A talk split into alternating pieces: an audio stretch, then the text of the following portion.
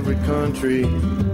Trees, you know we can work together and learn what we need to meet the challenge.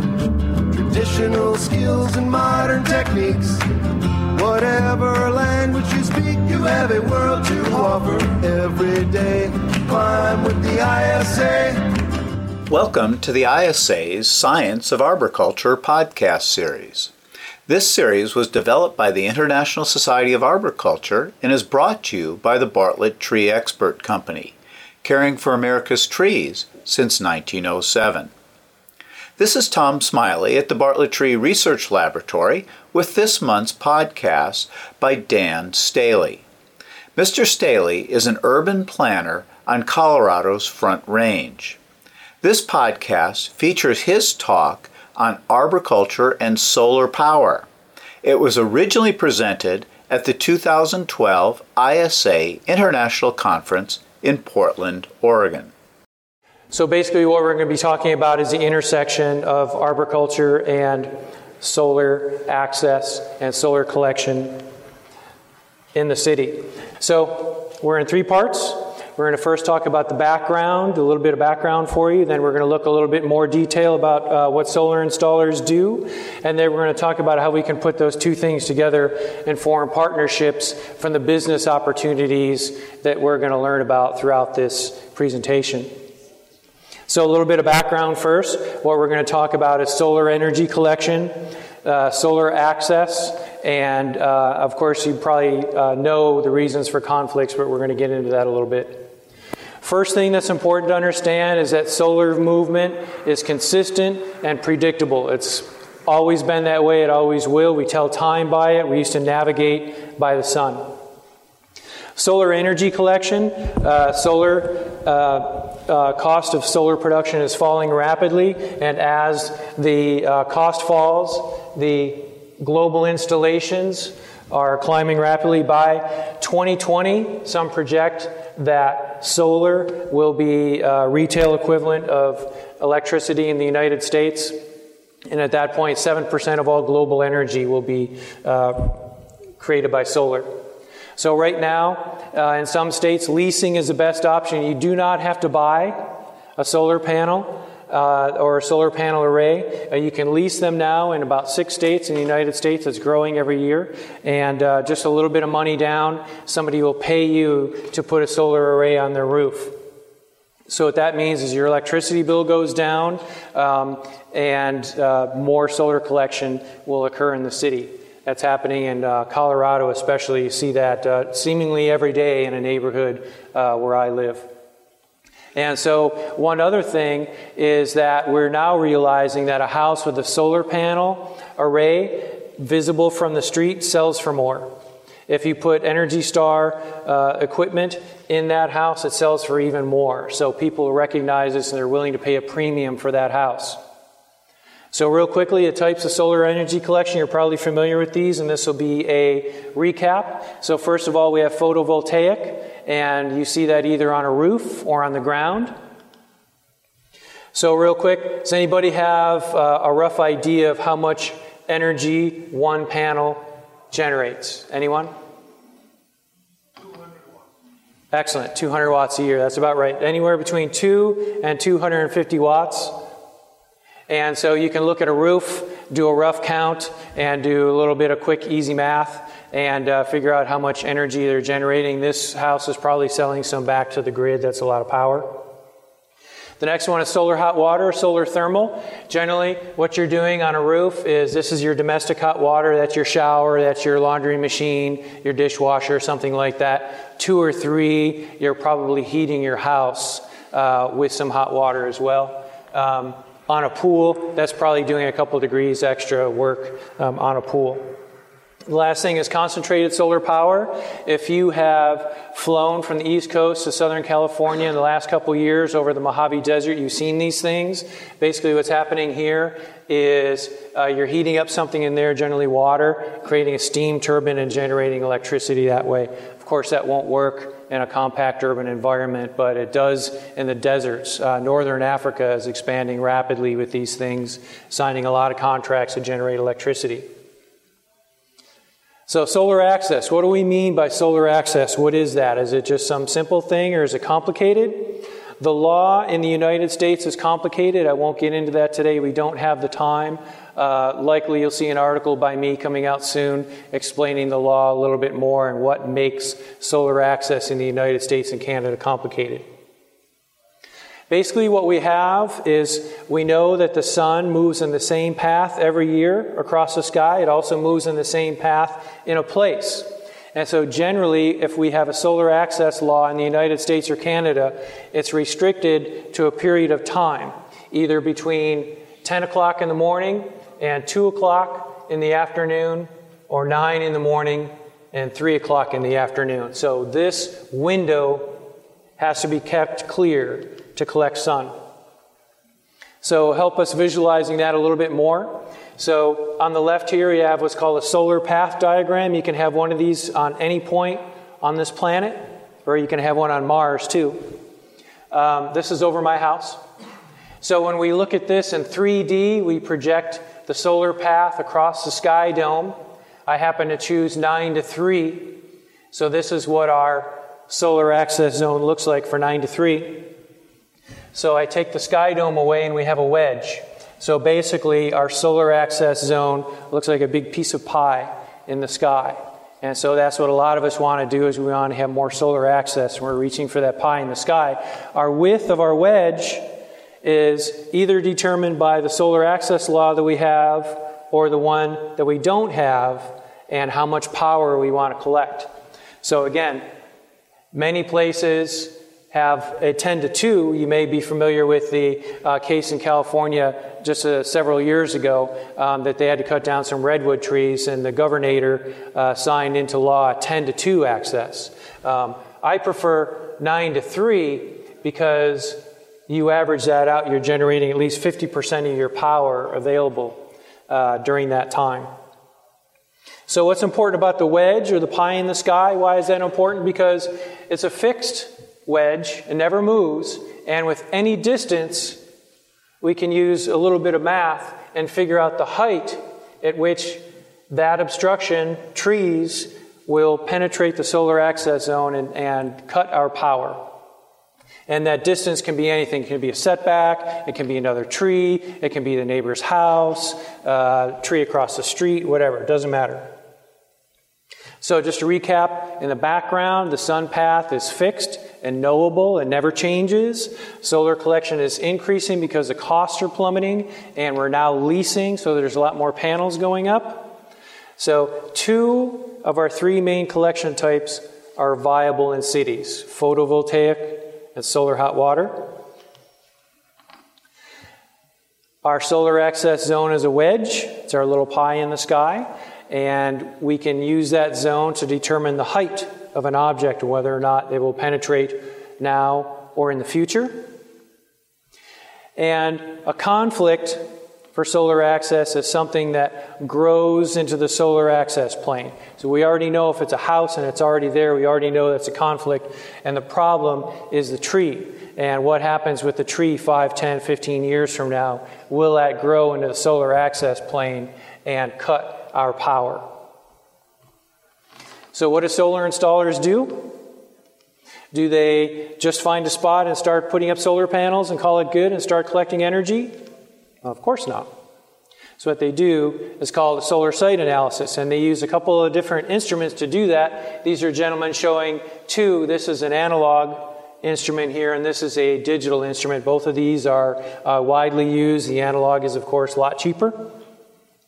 So basically what you have is your, this is your solar path diagram according to the latitude where you are.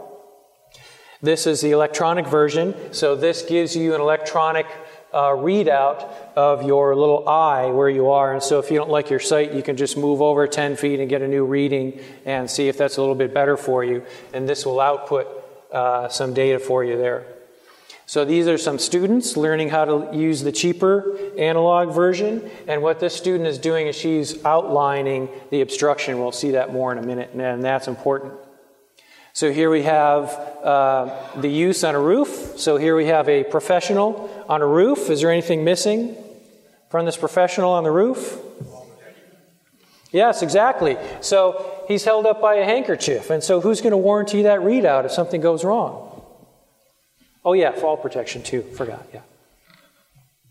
So, what does the output look like? What happens after you uh, look at a site and uh, see some trees or see clear? So, basically, here's a man about ready to use this site. He's got his card, and then he's drawn the obstruction on this site across the solar access plane. So, this is 3 o'clock in the afternoon. We're starting to get obstruction over about half the year in this area here. We'll look at that more here in a minute. So it's very common for someone to take a picture of your obstruction. You can imagine what this thing might be right here. And this is a neighbor in their line of trees over here as well. So this is 2 o'clock. This is 3 o'clock. So you can say for a good chunk of the day, that existing tree is already there. Here's another view. Uh, looks like a small suburban lot or maybe something like that. Here's a neighboring house. Here's 3 o'clock. Here's another neighboring house right here, so a small window to collect solar energy. That may or may not be a good site. Here's another one, a little uh, slightly different view. You can see over here, here's the line of neighbor screening trees, 3 o'clock in the afternoon. Uh, right now, they're good.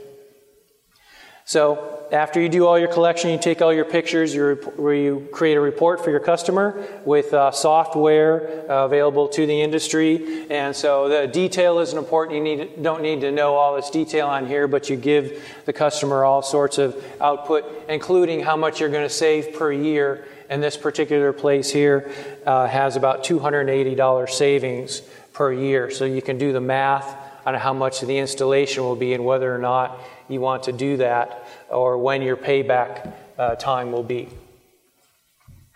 So, electronically, so a lot more options with electronic output. So, again, this is the LED screen that you get on your little handheld thing. You can move around, see if this one place is better than that other place. It's a lot easier to do. These uh, equipment pieces cost more, though. Uh, here's another one here. So, you've got a couple trees in the backyard. Here it is, 2 o'clock. You've already got some obstruction for about half the year. Three o'clock, you're pretty much done. Uh, output right on the screen, right there, how much uh, uh, annual solar access you have. You can do plug in software to have different output types.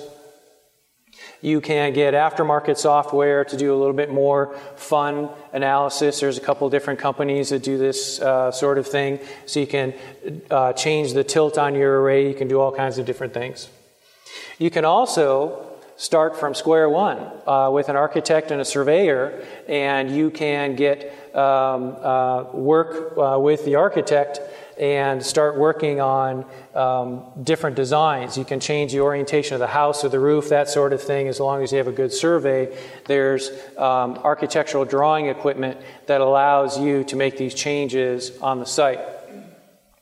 So basically, what we have is a situation where the solar um, installer, the solar analyst, is up on a roof or on the ground and taking a reading, and here he is, and he's got this thing. And it's very likely that the thing is simply a tree to the solar installer. So, what does that mean to us? So, what that means right away, right now, is that the solar site analysis is performed by several different pieces of equipment for the current obstruction. The analysis output varies according to the instrument you're using, um, but it illustrates for the customer the current obstruction. So it can be performed by an architect on uh, CAD equipment for the current obstruction. So, do we have any pattern evolving here?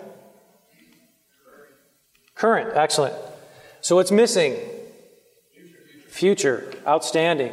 So there is no piece of software out there, there is nothing out there right now that allows us to calculate or estimate the future obstruction.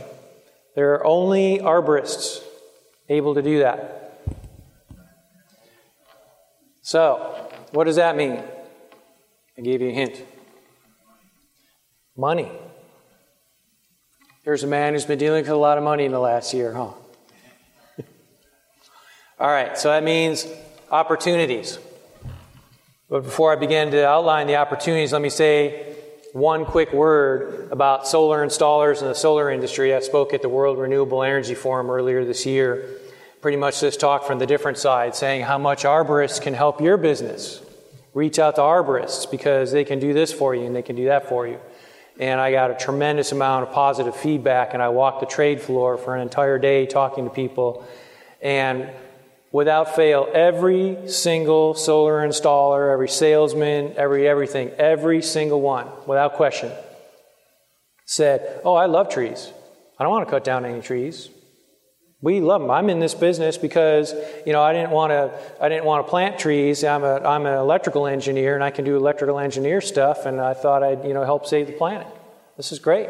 Yeah, fantastic. Thanks. What, what took What took you so long? Thanks. We appreciate it.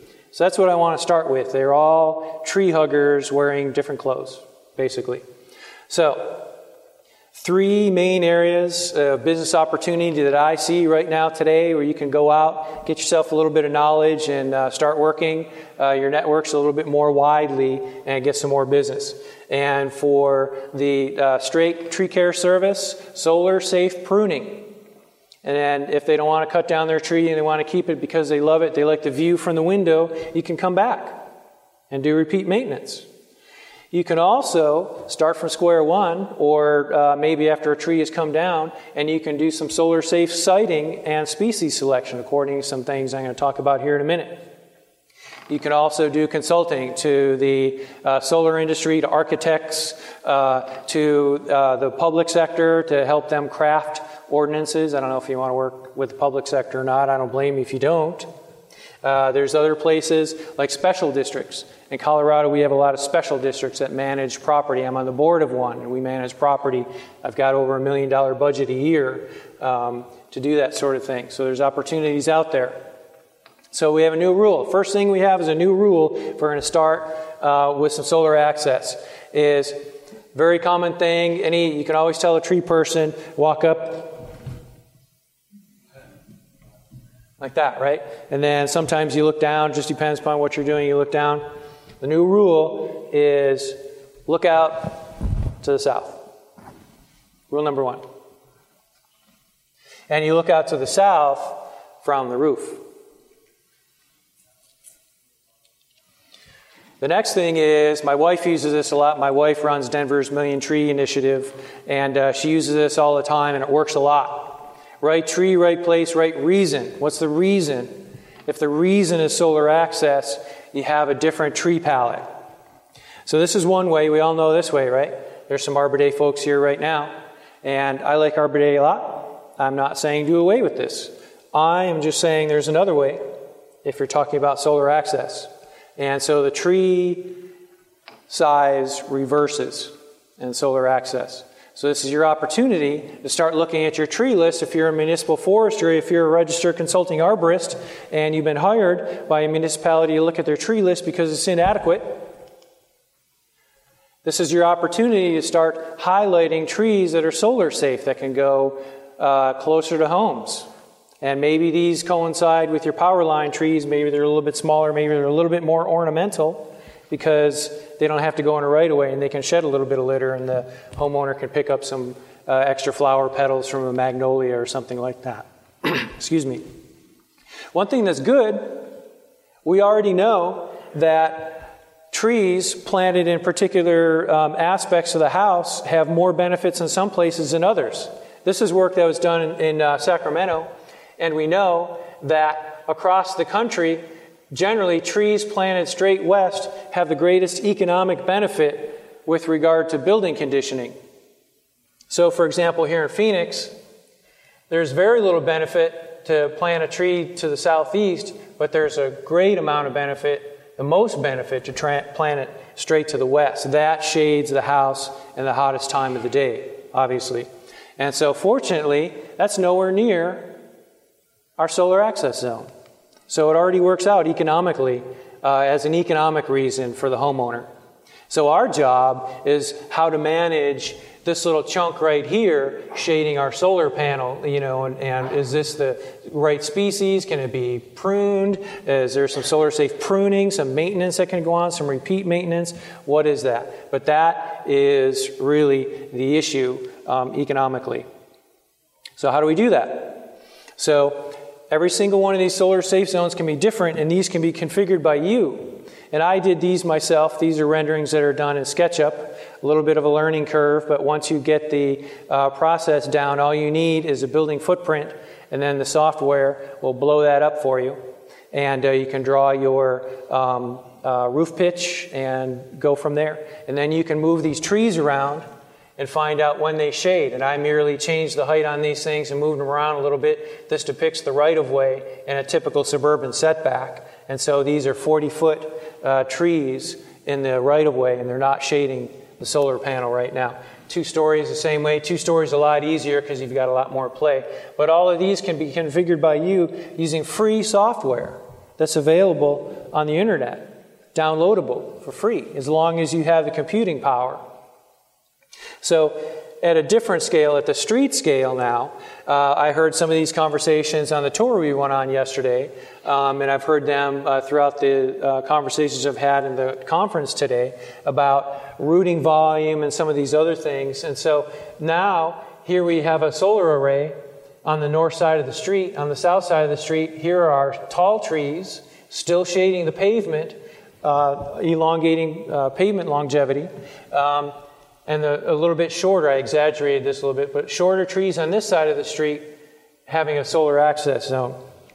So, what does that mean? Maybe that means that we can favor rooting volume on the south side of the street by having larger tree lawns and maybe smaller tree lawns on the north side of the street. Hopefully, somebody will get it and they'll plant a smaller tree because we know, Jim Urban just left, um, I think, uh, we know that the larger tree that you need, the more rooting volume that you need. And the closer that you get to the pavement from that tree bowl, the greater chance you have of breaking your infrastructure. So, larger tree lawn on the south side, larger trees. Maybe that's an opportunity for us. Maybe in commercial areas as well. I really liked your uh, product. I think I want to talk to you about that afterwards. We are talking about maybe putting some of that product in the bike lane, moving out our infrastructure uh, into the street, easily accessible, that sort of thing. We can have larger trees uh, underneath. Uh, the younger public works folks really like these kind of ideas, by the way. At the neighborhood scale, maybe we can talk about having areas that we know if we have large uh, street trees in the right of way right here, they're going to be shading the solar array. So maybe that's our opportunity to consult with the municipality or a developer to say that you want to put in smaller trees in these particular areas. And you can choose those for you, but of course, on the one side of the street. Now we're talking about writing ordinances. Does anybody here really like working with city planners or city public works departments to start changing ordinances or specs or uh, construction drawings or anything like that? Who here likes to do that? There's, wow. One? You just did that. You just did that to be a contrarian.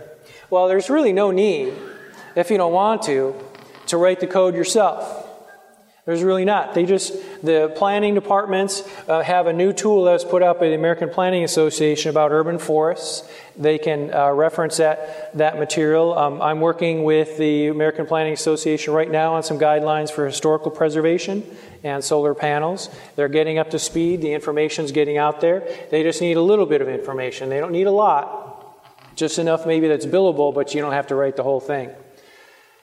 Maybe we just need to change our angle a little bit and not think about having to write the whole ordinance, but maybe a couple, few hours, several hours of consultation, give them enough information, do some critical reading, and step away and not having to get done in the silo. Because a lot of this stuff is already being done.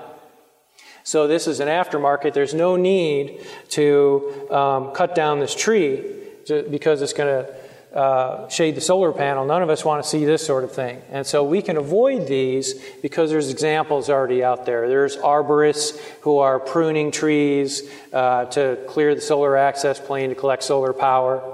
There are landscape architects who are thoughtfully placing trees uh, of the right size and species in the right area. Uh, by the way, they have this a lot more over in Europe. You have this, this is called building integrated photovoltaic. And so this is a type of roof tile that uh, collects solar energy. We don't have too much of that over here right now, but it's very common in Europe, right?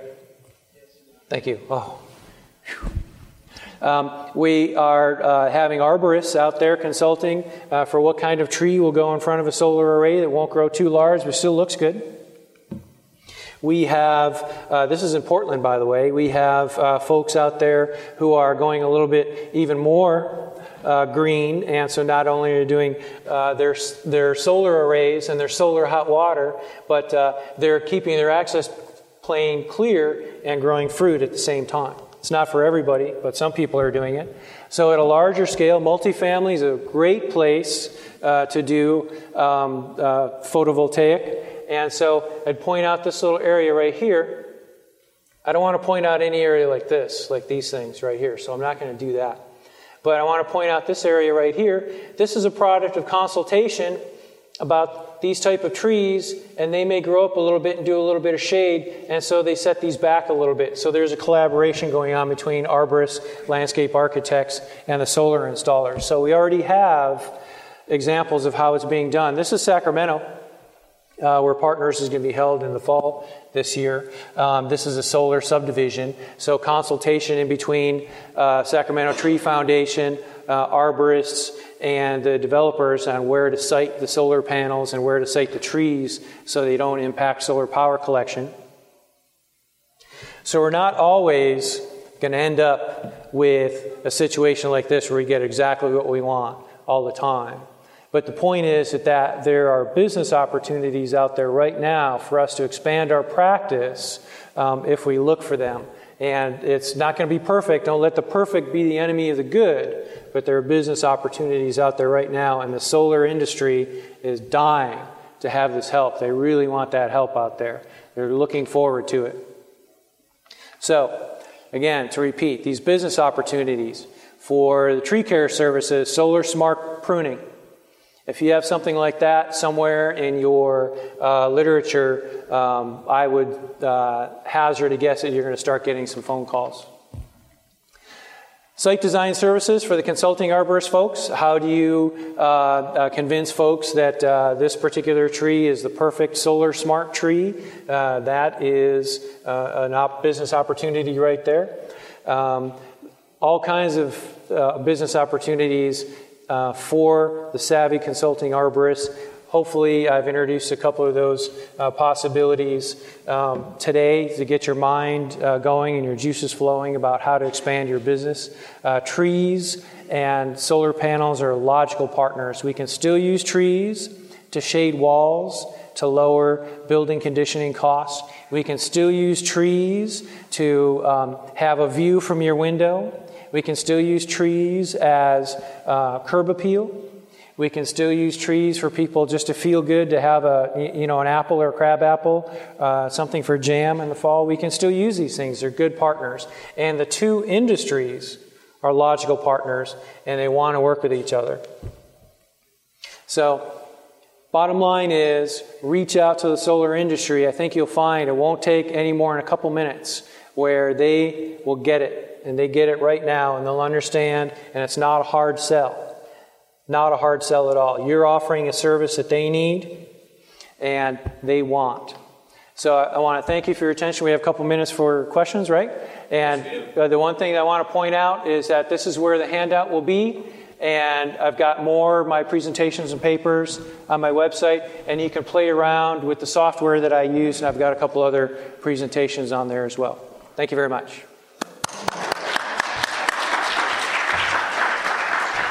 This concludes Dan Staley's talk on arboriculture and solar power. If you would like to learn more about arboriculture, you can find additional materials at the ISA web store. If you would like to receive CEUs for listening to this lecture, visit the ISA online store CEU quizzes. If you have recommendations for topics to cover in future podcasts, please contact the ISA at elearning at isa-arbor.com. Thank you for listening to this episode, which was brought to you by the Bartlett Tree Expert Company, caring for America's trees since 1907. Remember to subscribe to this podcast series and join us next time for another episode of Science of Arboriculture. Trees in every country. Trees, you know we can work together and learn what we need to meet the challenge. Traditional skills and modern techniques. Whatever language you speak, you have a world to offer every day. Climb with the ISA.